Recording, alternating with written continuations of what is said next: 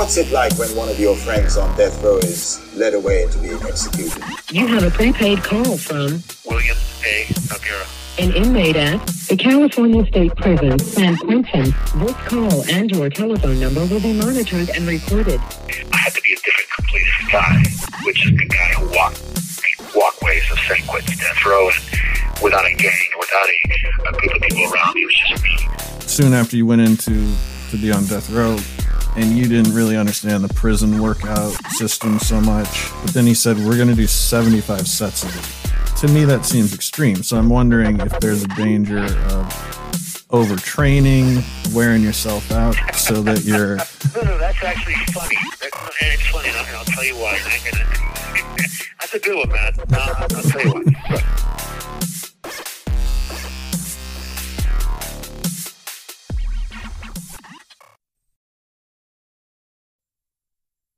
Welcome to death row diaries i'm matt ralston and I'm William Noguera. and today we're going to have some more stories of debauchery from the prison yard involving very depraved people doing very depraved things. But first, we have a listener submitted question. This is from Ezra in Santa Monica, California. And he says, Bill, what is the coolest alias that you've heard from a criminal? Of course, a lot of these guys have these aliases. And I remember, like, when I was working on a show called Murder on Ice, which is a different podcast, which is available uh, wherever you're listening to this podcast, also, if you want to check it out, uh, that I was tracking down someone and their alias. You know, I had to use their alias, and it was Shadow. And I thought that was kind of cool, but not the coolest I've heard by any means. Um, so, do you have any any thoughts on that? Yeah, there's a lot of good aliases, um, and a lot of guys get them because some guys give them to themselves. Other ones, well, most of the time, other convicts or gang members give it to that person. It becomes kind of an alter ego of who that person is. You know, the guy's name is Shady. He's usually probably a pretty, you know, shady character. Um, but my favorite one has always been, and, and I'm a little biased because I knew the guy really well. He was my workout partner, and actually, the story we're going to talk about involves him in, in, in a in a kind of roundabout way because he's present. And then I've mentioned him before. His name is Monster, and his real name was Eddie Romero. And the name fit him, not because he was a big guy, not because this guy, uh, if you saw him somewhere, you'd remember him. But if you looked in his eyes, you know why they called him Monster. This guy was one of the highest ranking made guys that I knew, and he was exactly that, a monster. But he led by example. This guy wasn't one of those guys that just called shots and told people to do things. He was always at the head of whatever charge he was, you know, initiating. Violence, debauchery, and all the things that we've talked about. This guy was he was the modern version of the Joker, okay? He was a criminal and a convict.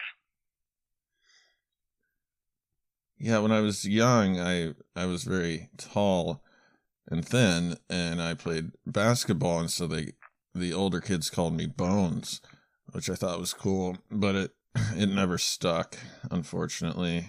Um, but I agree. I, I don't think you can give yourself an alias I, I, that's not nearly as cool. It it has to be bestowed on you. I, agree with you on that. Totally. Yeah, you can usually tell when someone gets a name how he acts and how he is and how people refer to him. But yeah, this guy, that was his alias, and um, that's what everybody called. No one ever called him Romero or Eddie. They always called him Monster. That was his nickname, and that's what he went by. Um, so yeah, that was probably my favorite of all of them. But there's been a lot of them. Believe me when I tell you, there's a lot of them. For any new listeners we have, you are, of course, calling in live from death row. You're on death row right now, and and that qualifies you to to talk about things and and tell these stories, which which we're gonna get into. First, I want to remind everyone to follow us on Instagram and Facebook at Death Row Diaries. and try and rate and review the show on Apple Podcasts. That's that's where the ratings and reviews make a difference, and we do appreciate that. So let's get into this uh, this story, and this is from your book, Escape Artist, right? Yeah, so kind of a little plug for the book. Yeah, I, I've written a book called Escape Artist: Memoir of a Visionary Artist on Death Row. It's available wherever you can buy books. But yeah, this story is uh, a, a, number of these stories are from the book, and they're all all true. I mean, I was I witnessed them. This isn't something that I that I heard. I was right there when this happened. So yeah, absolutely in the book, true story, and the kind of the ingenious way the guys work within these prison bars will shock a lot of the, a lot of the listeners because this is this is what convicts do and this is how they respond to any form of disrespect or how they perceive that they've been disrespected. Yeah, as we covered in, I think it was the uh, previous episode, not the most recent, but before that, uh, you know, these convicts are like, I guess to say hyper aware of their status is an understatement, but they're mostly kind of obsessed with with their personal pride and and status and and they decide if if anyone disrespects them uh, they just need to kill them without really hashing things This out call and your telephone number will be monitored and recorded.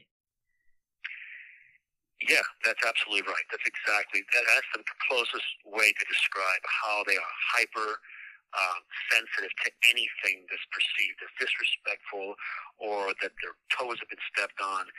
And and this right here is just the perfect example of a very small action that turns into well trying to kill somebody.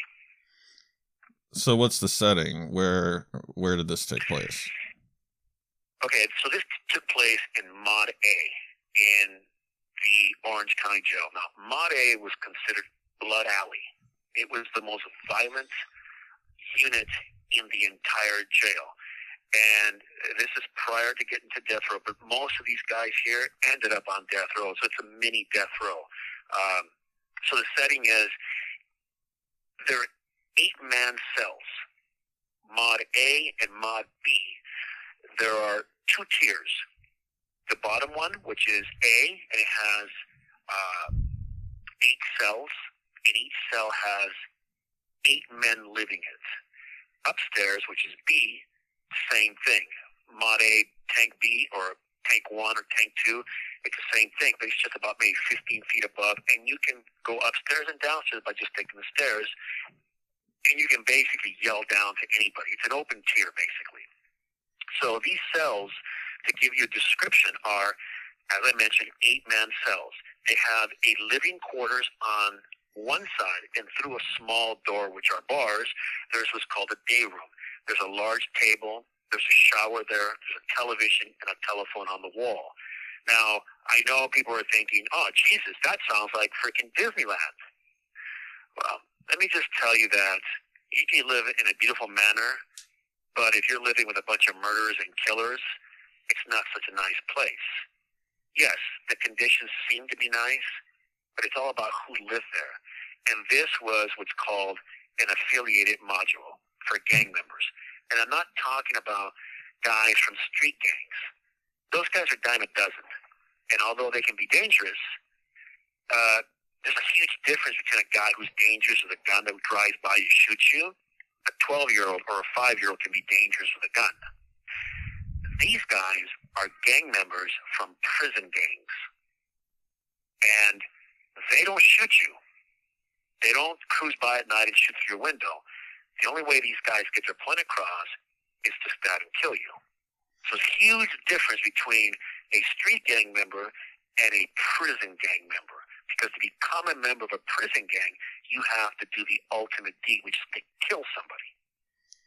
So that's the setting here. is there a way to tell the difference between a street gang guy and a prison gang guy like based on their appearance? Or i mean how do you know that that's what they're about? Well, yeah, you, you really can't tell, but after so many years in prison, you kind of there's no way of telling everybody that's affiliated, but mannerisms, the respect that he gets, the way he carries himself, you know that he's different. And most of the made guys, people know who they are. The guys within the walls know who they are. So yeah, you shouldn't go around stepping around people's toes because even a street gang member, if he's been in prison long enough and understands how things are done, he's going to approach it the same way as a made guy or a convict. So it's really irrelevant if they're made or not, or they're affiliated. Because even if you're not a made guy, if you're affiliated with a crew, that respect comes with it. And I was in that module. I was actually, as I was saying, uh, the monster was in that module at this time. And in the cell that I was in, which was cell three, we had four made guys in that cell. Four. That's a lot for one small area. There was Eddie Munster, there was Midnight, there was Richard, and there was another guy named Sana. They were all made, and they were in my cell. So of the eight guys, four of them are made guys. The other three are associates, and there's me. I'm the youngest guy in the unit. I am 19 years old at this point. The closest guy in age to me is about 28 to 30 years of age. So it kind of gives you an example of the kind of people I'm around. But so that's the, the setting. That is how and where I'm at. And these are the things that happen behind these walls, which we'll talk about now. So obviously, there's going to be a conflict given the demographics and the setup here, right? Yeah. As I mentioned, this place is called Blood Alley. And it has that name for a reason. The, the amount of assaults, stabbings, murders, attempted murders in this unit alone by far exceeds everything in any of the units. So much so that the captain of the Orange County Jail, which is the equivalent of the warden of San Quentin, came into the unit, took two of us from each cell, and put us in the chow hall, where we waited for about half an hour. And he comes in with his lieutenants. And he made it very clear to us that he was tired of the violence, tired of the stabbings, and that this would cease now he said that if it, one more assault happened, or a stabbing, or anything like that, that he would break up the unit. That was his position. You know, of course, you know, everybody listened to this guy there quietly. They gave him his berth, his, uh, I mean, his, his respect. And when he left, everybody just started laughing. We don't care what this guy does. He can break up the unit and basically shove it up his ass. We don't care that's the attitude. I mean, this guy has no leverage with these guys. So sure enough, two days after the you know, grand speech by the Grand Poobah, a guy comes home from uh, his uh, hearing in court, and he walks by our cell. His name was um, Dan Viola, and look, everybody knew this guy extremely violent killer. He was there for murder. He actually was there for for a double homicide. And he goes in his cell. They, you know, it's getting later. It's about seven thirty at night. They turn off the lights and the tier. The guys are watching television, enjoying the night. And suddenly, you hear a huge crash. And obviously, we know that someone smashed the TV.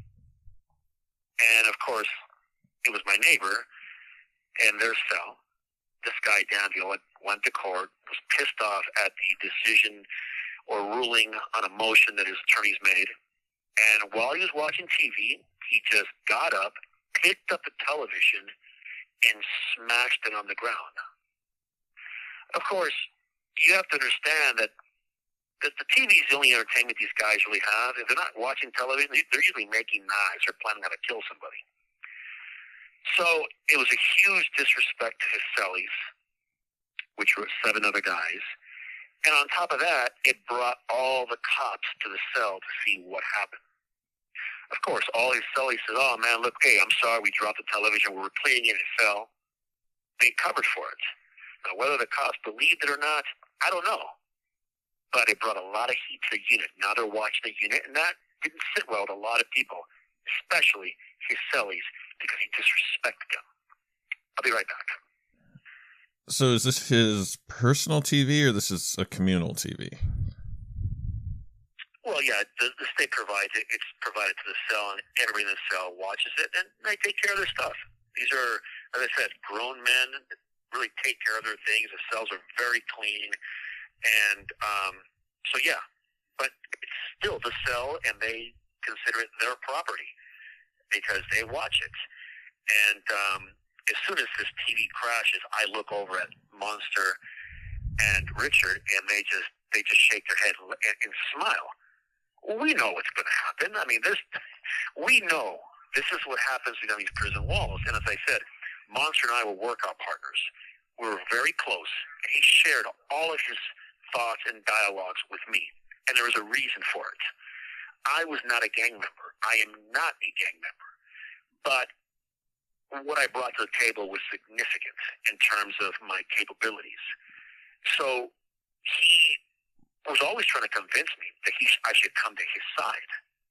And we'd have these hour long dialogues about becoming a member and all the things that are expected. And I told him that, look, that wasn't really for me.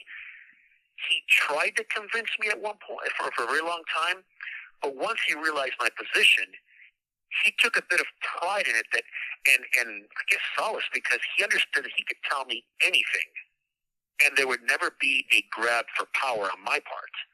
Hey, peace of mind is priceless in prison. And he was able to tell me everything he thought about, get my opinion on things, because I was unbiased. That's why we got along very well. And there was the other fact that we're, we're both machines, both in workouts and what we did. So he immediately told me, oh man, they're going to kill that boy.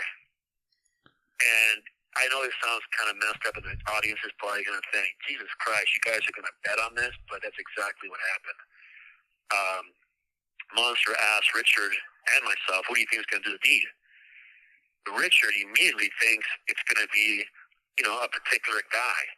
And I'm like, nah, it's not going to be him. My money is on Casper. So we, we made a bet.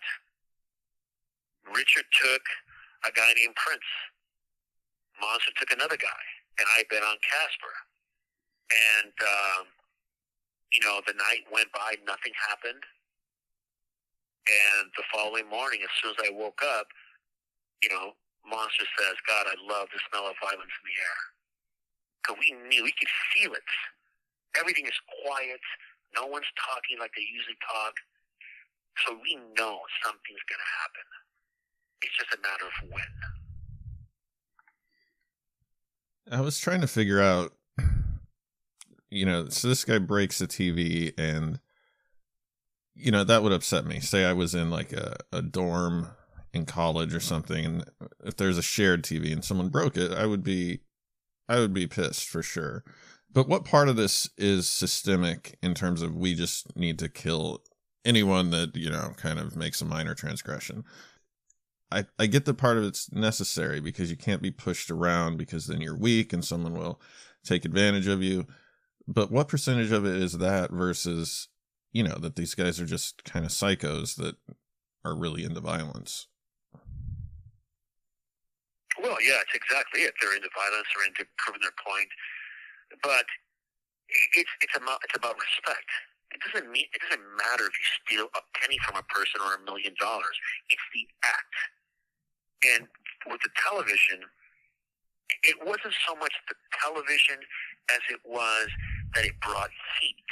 All of these guys have weapons. All of these guys have drugs. All of these guys have cash money. If they're searched they start losing things, this becomes a huge issue. And that guy, being a convict, understood that. So he made a conscious decision to break the television, bring heat, get everybody in a position where they could break up the unit. All these things he had to consider. There is no excuse in prison. Well, I wasn't thinking. I lost my head. Uh-uh. That doesn't work in prison. So he made a decision. Now he's going to have to live with it. So, you know, a lot of things are going on there. As I said, Richard pick this guy named Prince, a huge monster of a guy. He's like six foot five, 270 fucking pounds of monster. But see, I knew something about him that I never told anybody. I knew that Prince was a freaking informant. Uh, on a number of occasions, I had watched them in the hallway going to court deviate and, and then walk down an alley, which not an alley, but a corridor, and I saw that the DA's investigator was waiting for him. So I knew that he was going to make a deal with the DA's office to testify against his own crime partners. No one knew this but me. I wasn't going to tell anybody because obviously he would have killed him. I didn't want that on my conscience. But making this bet, I knew that he would not be doing it, and I knew that was a bad bet. I know it sounds disturbed, but this is the kind of mentality there is in this place. And unless I'm the one telling you all these things, the audience would never hear about it because you have to live in this place to talk about this place. You have to live in hell to describe hell. So, you know, we're we're sitting around and suddenly we hear the front door where the cop walks into the vestibule. He opens the unit door and he comes to his control panel. We all know what's going to happen. He immediately yells, reveille, reveille, chow time. All inmates going to chow, prepare yourselves. And all the doors run up, up, up, up, up, up, up, up, and they slide open. Of course, everybody's ready. Everybody steps out. And we step out, and there's about a 10 to 15 minute wait. And you step out into the front. There's a front wall, and you kind of put your back against the wall, and you watch the scene. Guys socialize, they talk, they shake hands. I'm sitting there watching because I know it's going to happen soon. So the door next door to me obviously opens, and no one comes out for a moment. And then it comes, here comes Dan Viola, and he is strutting. He feels good about himself. As I say, he's a big guy, very strong, and he's walking, and suddenly, right behind them comes this guy named Casper. Now, the thing about Casper is you would never remember him. Five foot eleven ish, 170 pounds. Nothing about him makes you want to remember him. He's the perfect ghost. But I immediately look at him and I notice he's not wearing any shoes and no socks. And he's walking behind Dan. And he tells him, hey, Dan. And Dan turns to look at him. He says, hey, man, uh, Shady's in the cell rolling up your stuff, man. And he's going to throw it out. Right away, Dan looks at him, focuses on him, and his temper begins to flare. Remember, this guy is a violent killer.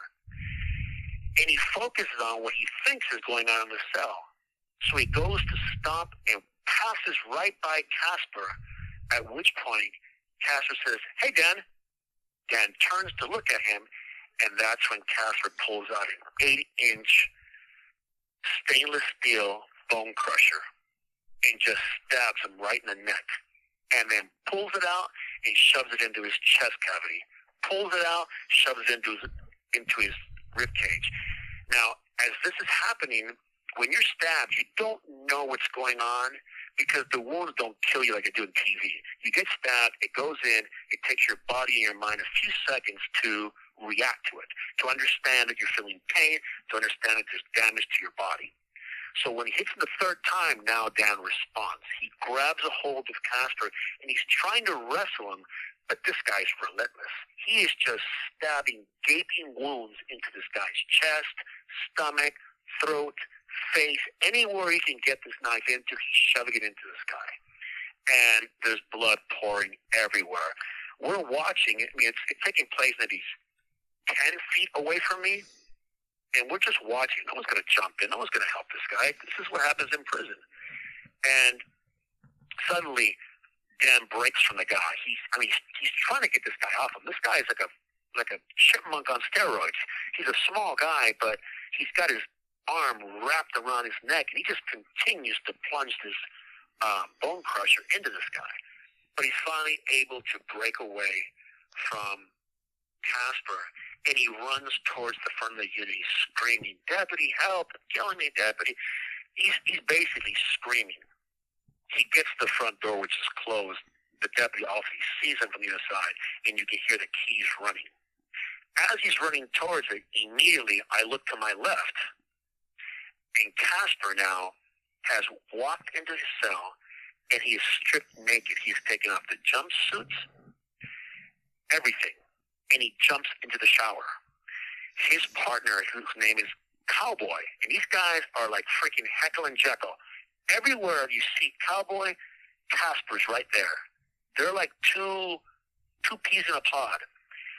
And Cowboy grabs the jumpsuit, opens the door to the mop room because at the end of the pier next to the cell there's a huge mop room. He already has the water running.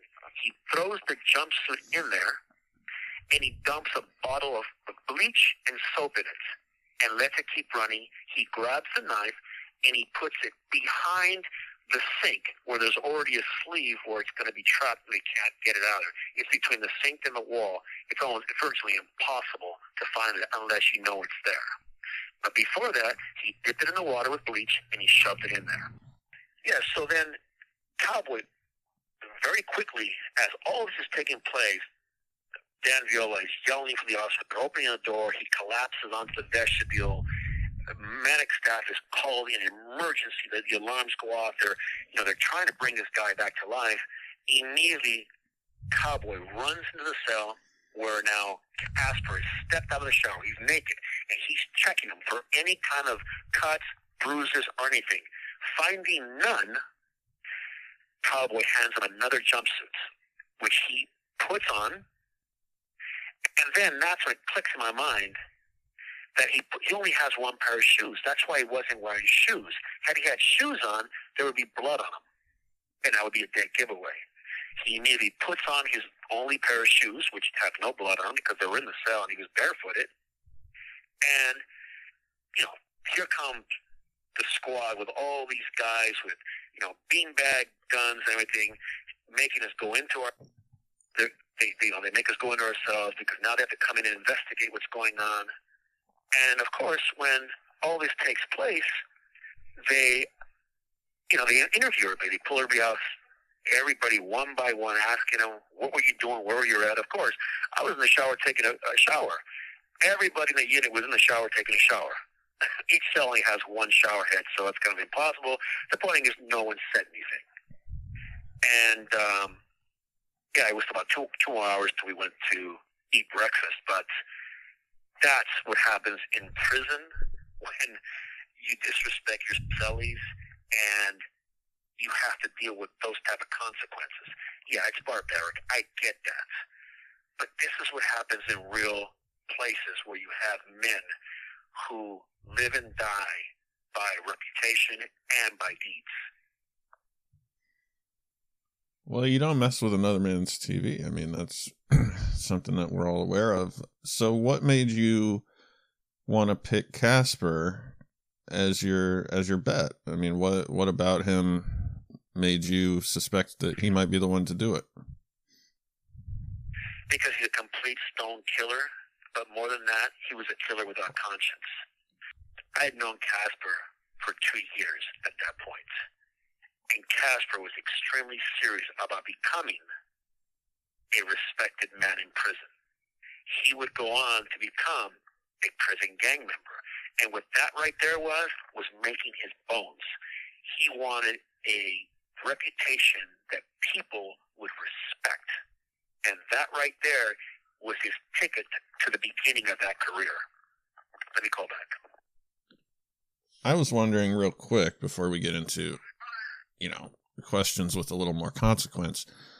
But I like to uh, gamble on sports. I usually do pretty well. When you're making this bet, I'm I'm just curious. You know, what are you betting, and are there odds? You know, does does Casper have like two to one, or or is this just a straight bet? It was a straight bet.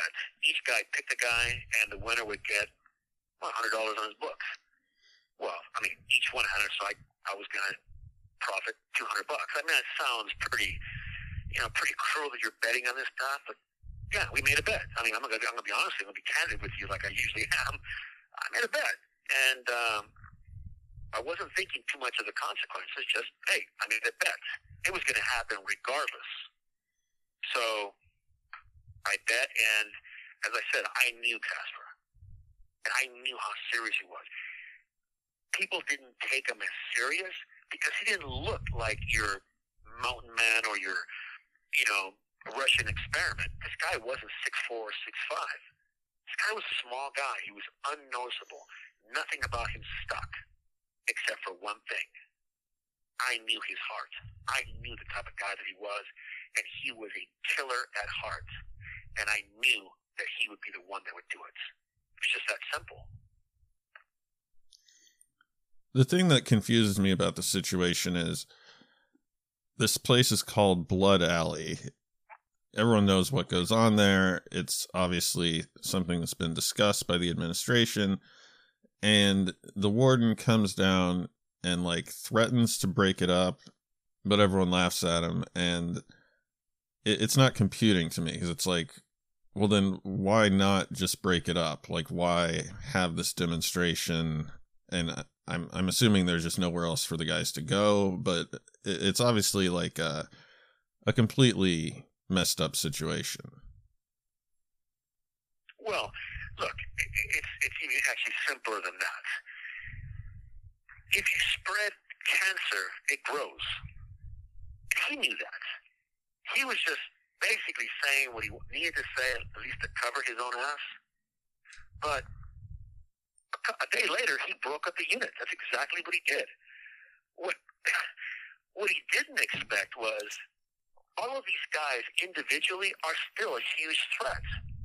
So he sent a lot of us to Mod C, which is another eight-man cell tank for convicts. It wasn't as violent as um, Blood Alley was, but nevertheless, these guys are all the same. Now you bring in the most violent guys, and you bring maybe 10 or 15 of them over here they're immediately going to influence what's going on. So much so that as soon as they moved me out of the unit, I went to the new unit, and within 15 minutes, I was already on the broom. I'd already taken over, and I was the, the, the, the tier tender. I was the, the, the guy. And, and let me explain why being a tier tender or the sweeper is so significant.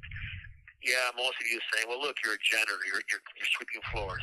Yeah, that's just, that's just what it appears to be if you're the sweeper or the, the tier tender, that's what they call them, you have access to everything. You walk the tiers with no uh, restraints, upstairs and downstairs. You move the drugs, you move the weapons. Anything that happens, you get a cut of it. For example, I'm going to send you, Matt, a donut. You automatically get a piece of that donut because you moved for me. You got to grease the palms. You got to, you know, for the for the wheels to turn you don't tell a sweeper that, hey, move this over here, and you don't give them a piece of something. So it's a very significant job to have. And I, I had it in 15 minutes after getting there because of leaving Blood Alley. I immediately took over. And sure enough, at 6 o'clock that night, I'm walking on the tiers. I look in the vestibule, and who's standing there? Both Casper and Cowboy. They didn't catch them. And I and they looked at me and said, "Ah, I see same old, same old." Huh? I said, "Yeah, it hasn't changed with time and place." They smile. They walk up to the bars. Casper says, "Hey, um, everything cool?" I said, "Yeah, you guys coming in here?" He says, "Yeah, I'm going down there." They gave me the cell number. There would be cell again. Same situation. They got a TV now, by the way. And he comes close to the bars. He says, "Hey, Dan didn't say nothing. He's alive." But he'll be shipped into a bag for the rest of his life. Same old, same old, man. He just looked at me and smiled and said, I'll see you in a minute, Bill. Sure enough, the tier cop walked in and says, hey, you're going to cell 31-3 and you're in 31-4. Fantastic. Boom. They go in there. Nothing changes. I was still cellies with Richard. Ten months. Then they put him right there again. So nothing changes. And they didn't get caught. They never found the knife because later on they sent somebody in that unit to recover the knife, and no one ever found anything else. And that guy Dan, well, he's dead now, but he was right. He basically shed into a bag for the rest of his life for breaking that television and disrespecting all of his cellies. That's how serious it is in a real prison. Not like some of these housewives, and I've mentioned these rappers that go to county jail for 15 or 20 days or a couple of months, and they come out and they say they've done time. that wasn't time. They got a vacation's what they got. If they came into a unit like this, they would go straight immediately.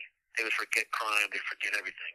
Because most guys don't leave these units without being severely scarred for the rest of their life. Look, I should know. I've been in prison for nearly 40 years.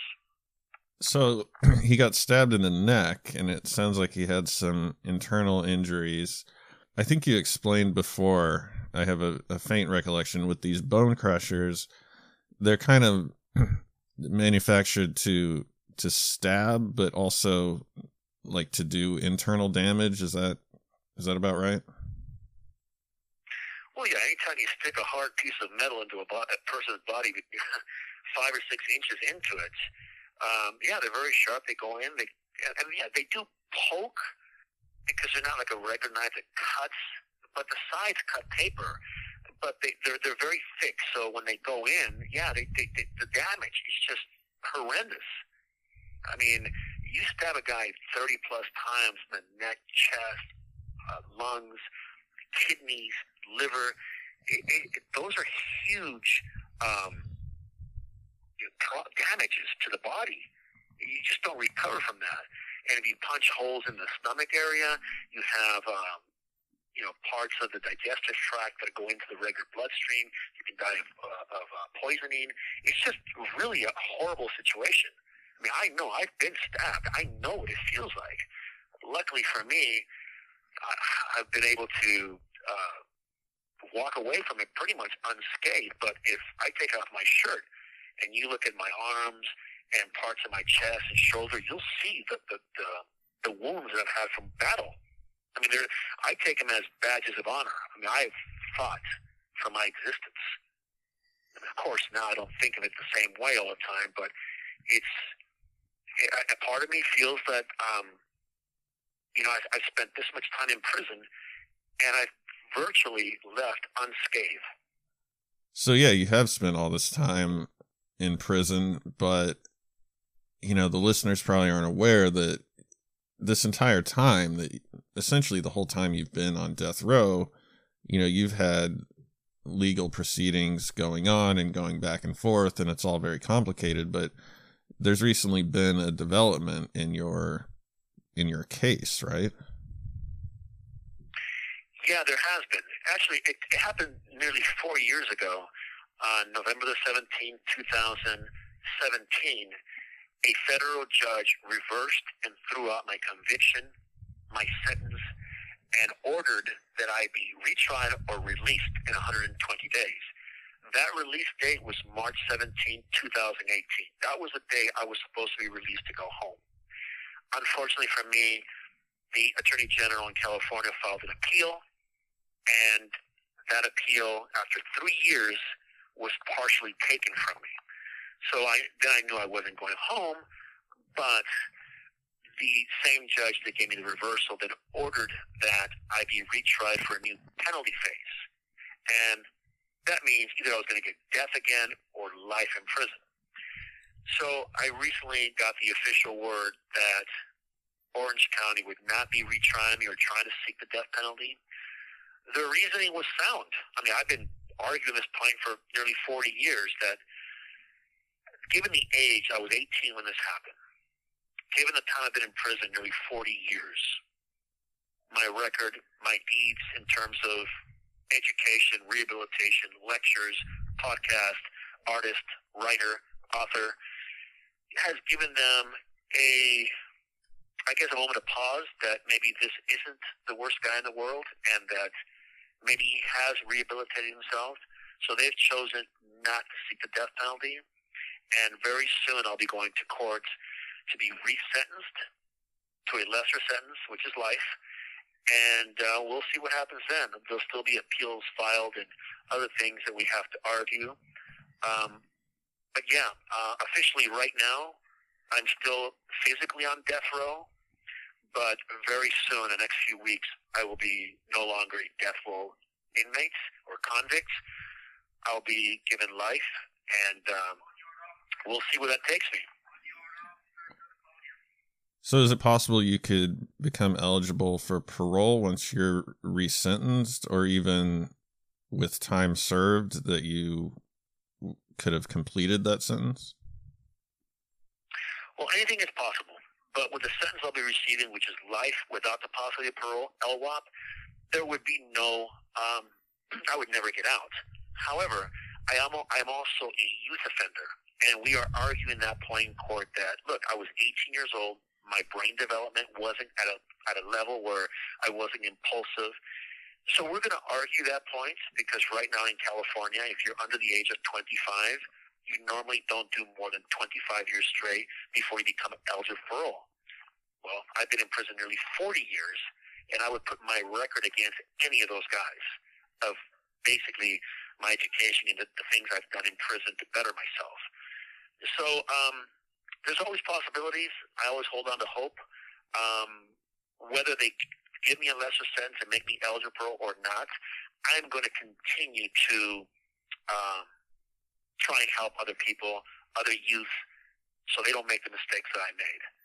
You know, I come off, I know, as a pretty, I mean, all the, the things that have in my life and the brutality that I've witnessed, but I, I'm trying to use it to help people. Just because I see these things, I know about them, the knowledge I have, well, it can be used for some good.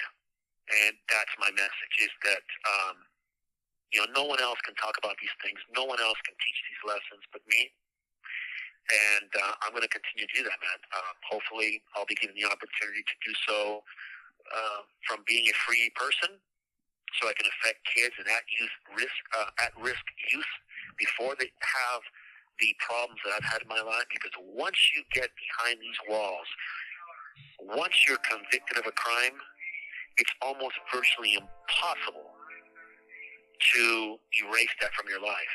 And I'm a perfect example of it an interesting thing about the book too you know without getting too much into the details but apart from being 18 your dad was giving you these vitamins that without your knowledge turned out to be steroids. And so you know the, your case is complicated. And for those uninitiated there's a whole movement uh, like you mentioned with youth offenders to classify them differently. You know, someone who committed a crime when they were uh, very young, you know, scientifically before the brain develops and all this. Well, it's more than just a movement. The laws are already in place, and they, they, they've evolved. There was SB 260, then SB 261, and it went on. It was first 21 years of age, and then it was 23 years of age, and then it was 25 years of age there are now laws in the books that they do not give a person under the age of 25 more than 25 years straight in prison before he's made eligible. Of course, he has to prove that he's being rehabilitated. He must take the classes, the anger management classes, admit to his wrongdoing, all these things. My problem is that it's not applicable to me because they gave me a special circumstance. Well, and that made me eligible for death. Well, that's a problem itself. If you're admitting scientifically, they have these studies, they have the proof that if you can't form a logical opinion at the age of 18 and you're closer to a juvenile, then how do they expect you then to somehow mastermind something that's even more uh, crazy or more uh, terrible? See how that doesn't work? So my argument is that I'm not being treated fairly if there is a man right now in prison that committed three or four homicides, and he's 24 years of age, and they gave him 75 years to life, and he's eligible for parole after 25 years, how is it that me, an 18-year-old boy, convicted of killing one person, which is still a horrible thing, it's a terrible thing, nevertheless, am not eligible for parole? That makes no sense whatsoever. So we are... Uh, attacking it in court that I should be treated fairly, and that's basically my argument. So we'll see what happens. I'm, you know, I'm grateful that I'll be going to another prison, but unfortunately for me, when you lose the death penalty, as I've mentioned before, you lose all those rights to have attorneys, to get investigators, and the state pays for everything. So now that I get life, I'll have to come up with a way of paying for attorneys, appeal. I'll have to find a way of paying for appeals lawyers, investigators, which was paid for when I had the death penalty. So it just proves my point correct of what I've said all along that when you give a person a death penalty, you give them all these funding and all this stuff, and taxpayers are paying $100,000 a year just to keep them in prison. Now, when I get life, it'll cost the taxpayer about 40 something thousand dollars a year to keep me in prison for the rest of my life. And uh, no lawyers, no appeals, uh, to come up with it myself. So, what are your thoughts on leaving death row after like close to 40 years? It must be really complicated. It, it is. I have a lot of mixed feelings. I know this program. I know that I'll be in a cell by myself, at least for the time being. While that cell door is closed, I'm safe. Going to another prison, I don't know how things are going to be. It's like moving to a new home. It's very stressful. I don't know exactly what's going to happen. Um, but look, Matt, I'm going to adapt. I always do, and, and that sometimes is a bit troubling, troubling for me, because no matter the situation, I seem to adapt. And if they take something, I adapt. If they take another thing, I adapt. At some point, it just begins to bother you that you're able to just adapt to any situation no matter what they do to you. And, well, a lot's been done to me. But, um, look, I hope that things go well. Um, as in any given situation, I look forward to it and uh, I'll land on my feet. I always do, and uh, maybe I can do some good somewhere else.